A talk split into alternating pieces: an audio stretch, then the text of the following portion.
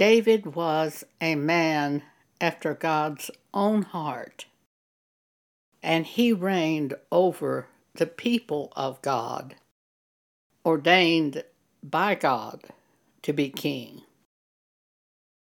But at the end of his life, who would take his place? God ordained that Solomon would take the place of David. Adonijah wanted to be king, and he tried by trickery to become king. But it was the will of God that Solomon take the place of his father David and reign over the people of God. And while David was still living, he anointed Solomon as his successor. 1 Kings chapter 1. If you wish to do so, you can read that for yourself, seeing the way it came to be that Solomon ascended to the throne of David. We're going to pick up now with Solomon. He was the wisest of all men. They came from all over to see and hear his wisdom that God had given him. After he became king, we read in 1 Kings chapter 3, verse 4. And the king Solomon went to Gibeon to sacrifice there, for that was the great high place. A thousand burnt offerings did Solomon offer upon that altar. Verse 5 In Gibeon, the Lord appeared to Solomon in a dream by night, and God said, Ask what I shall give thee. And Solomon said, Thou hast showed unto thy servant David, my father, great mercy, according as he walked before thee in truth and in righteousness and in uprightness of heart with thee. And thou hast kept for him this great kindness that thou hast given him a son to sit on his throne as it is this day. And now, O Lord my God, thou hast made thy servant king instead of David my father, and I am but a little child. I know not how to go out or come in. And thy servant is in the midst of thy people, which thou hast chosen, a great people, that cannot be numbered nor counted for multitude. Give, therefore, thy servant an understanding heart to judge thy people, that I may discern between good and bad. For who is able to judge this, thy so great a people? And the speech pleased the Lord that Solomon had asked this thing. And God said unto him, Because thou hast asked this thing, and hast not asked for thyself long life, neither hath asked riches for thyself, nor hast asked the life of thine enemies, but hast asked for thyself understanding to discern judgment. Behold, I have done according to thy words. Lo, I have given thee a wise and understanding heart, so that there was none like thee before thee, neither after thee shall any arise like unto thee. And I have also given thee that which thou hast not asked, both riches and honor, so there shall not be any among the kings like unto thee all thy days. And if thou wilt walk in my ways, to keep my statutes and my commandments, as thy father David did walk, then I will lengthen thy days. Verse 15 And Solomon awoke, and behold, it was a dream. Solomon knew he could not rule without being given wisdom from God. He knew he couldn't live without that. So that was what he asked for, and it pleased God. Solomon wrote the book of Proverbs. The many, many proverbs which are wisdom from God are given us by Solomon from God. As a new Christian in 1975, I came across this. And I said, Oh, I want wisdom from God. Wisdom has to come from God, not of myself. And I prayed that God would give me wisdom to do what He wanted me to do. And on the Bible, on every book of my Bible, I wrote these words on every chapter of the Bible that I was using at that time. Remember to pray for wisdom. I didn't want to forget, for I knew it was God who gives us wisdom to understand the Scriptures. Wisdom is more precious than silver or gold or riches or anything else you can desire. And wisdom comes from God. And we have a promise that if we will ask God for wisdom, He will give it to us. James chapter 1, verse 5. If any of you lack wisdom, let him ask of God, who giveth to all liberally and upbraideth not, and it shall be given him. At the time I was born again in 1975, I had no idea I was called to be a minister. And I was born again by God speaking to me at night while I was in my bedroom. And God said, Joan, you know those mistakes you've been making all these years? Those weren't mistakes, those were sins. Uh, sins, I guess. I had no idea. I thought I was a Christian, but even though I'd gone forward and been baptized at a church, I wasn't changed. I was not a Christian. I had not been given the Spirit of God. But at that moment, I was changed when God spoke to me. A few nights after God spoke to me, I was asleep in the night and I was transported into heaven. I saw no physical images, it was strictly a spiritual experience. But this is what happened I was with God and Christ and the Holy Spirit.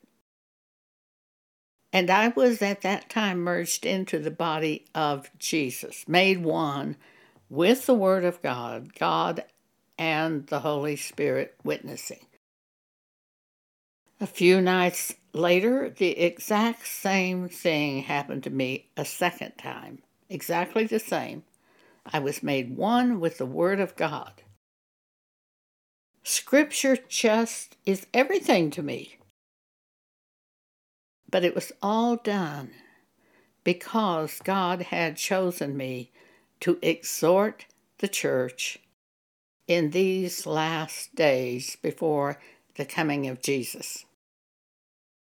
And what we are going to do now has to do with alerting us through God to the great need for His wisdom in the last days. For you're going to see things if you're on this earth. If God leaves you on this earth, you are going to see things never seen before. And you are going to need to know what to do. And you are going to have to have the wisdom from God, who knows the future, to know what to do.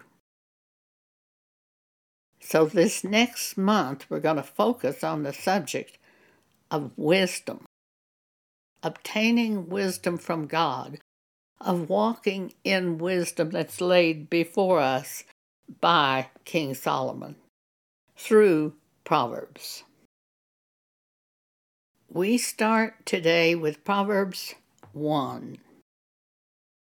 The Proverbs of Solomon, the son of David, king of Israel.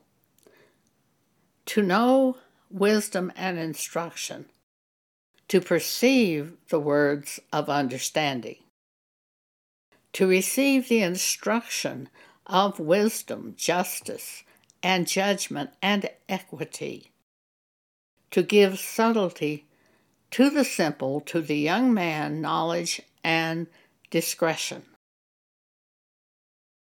A wise man will hear and will increase learning, and a man of understanding shall attain unto wise counsels.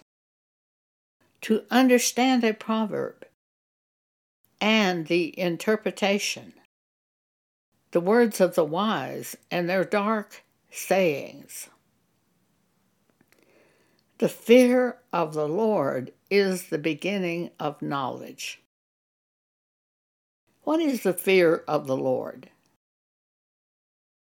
It is being so strongly convinced by God that you must go in His way. To go in any other way would bring destruction upon yourself and would be extremely foolish. The fear of the Lord means that you have a an awe of the word of God and you know the word of God is to be fulfilled by you in your lifetime. The fear of the Lord is the beginning of knowledge, but fools despise wisdom and instruction. After I was born again, I saw a scripture in Psalm 111, verse 10. It struck me so strongly. I kept it before me day and night for months, and I shared it with other people. The fear of the Lord is the beginning of wisdom. Doing what God says is the beginning of wisdom. A good understanding have all they that do his commandments.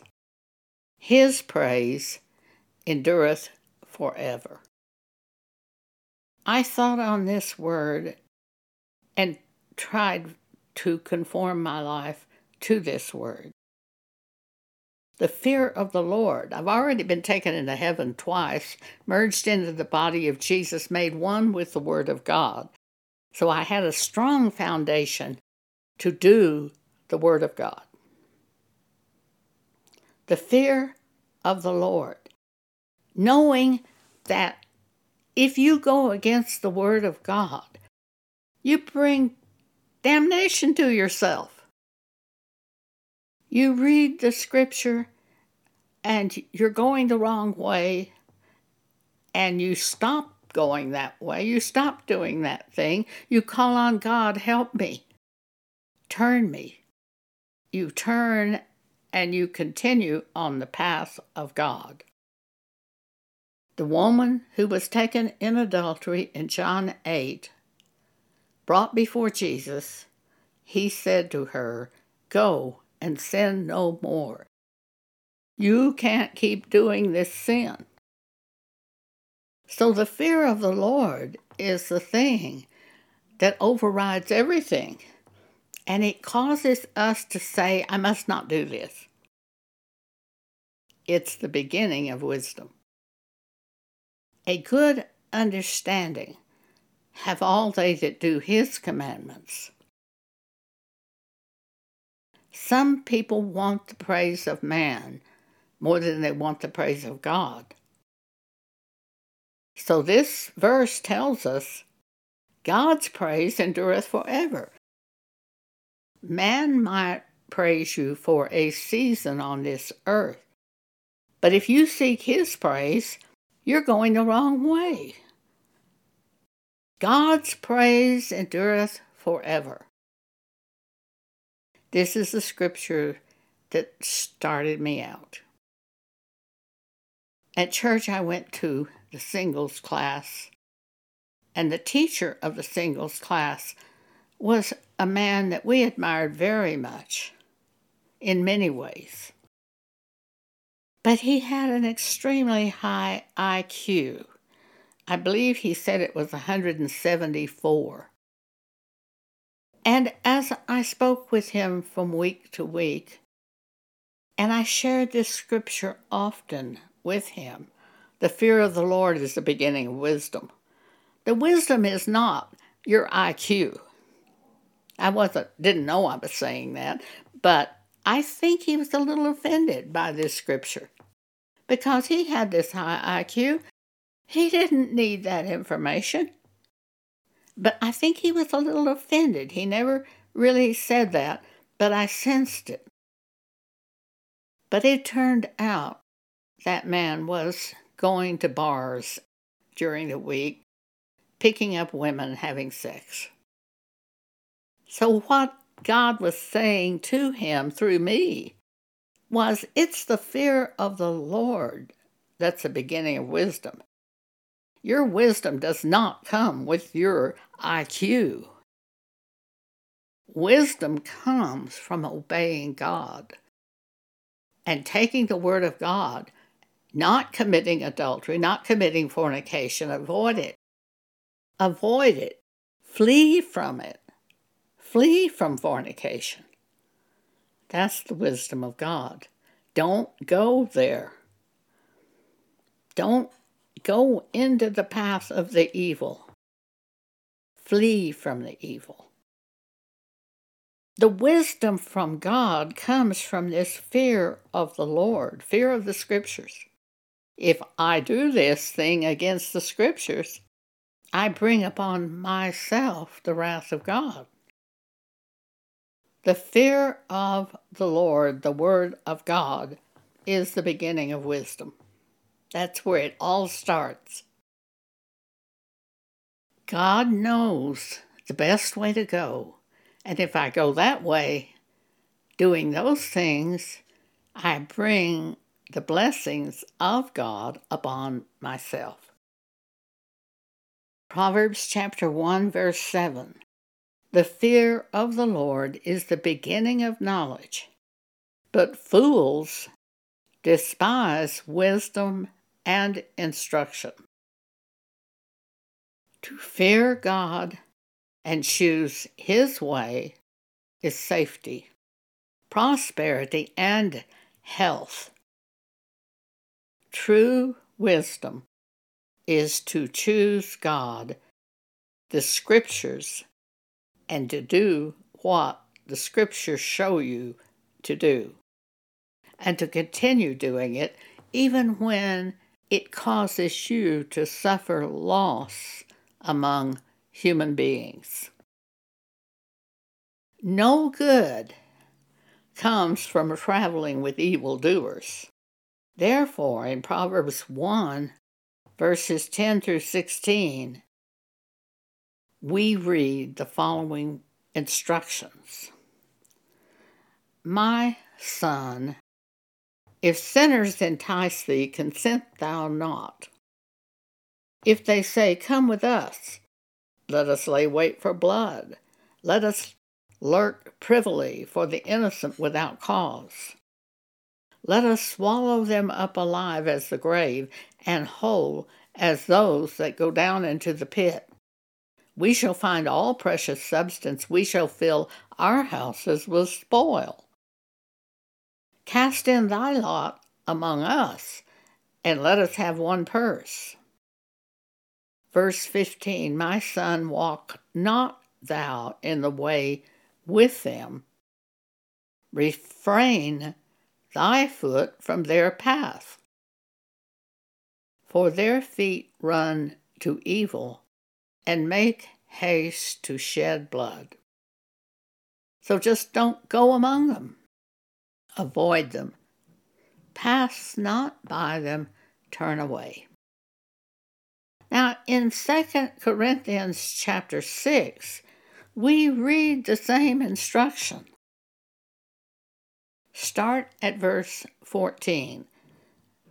Be ye not unequally yoked together with unbelievers.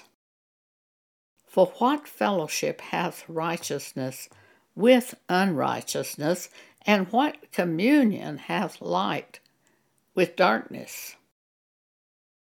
And what concord hath Christ with Belial? Or what part hath he that believeth with an infidel? And what agreement hath the temple of God with idols? For ye are the temple of the living God. As God hath said, I will dwell in them and walk in them, and I will be their God, and they shall be my people. Wherefore come out from among them and be ye separate, saith the Lord, and touch not the unclean, and I will receive you, and will be with thee a father unto you, and ye shall be my sons and daughters, saith the Lord Almighty. Now you would even have to have wisdom to know how to come out from among them, wouldn't you? Well, if you lack wisdom, ask God, who giveth to all liberally, and upbraideth not, and it shall be given him. James chapter 1, verse 5. Proverbs chapter 1, start at verse 23.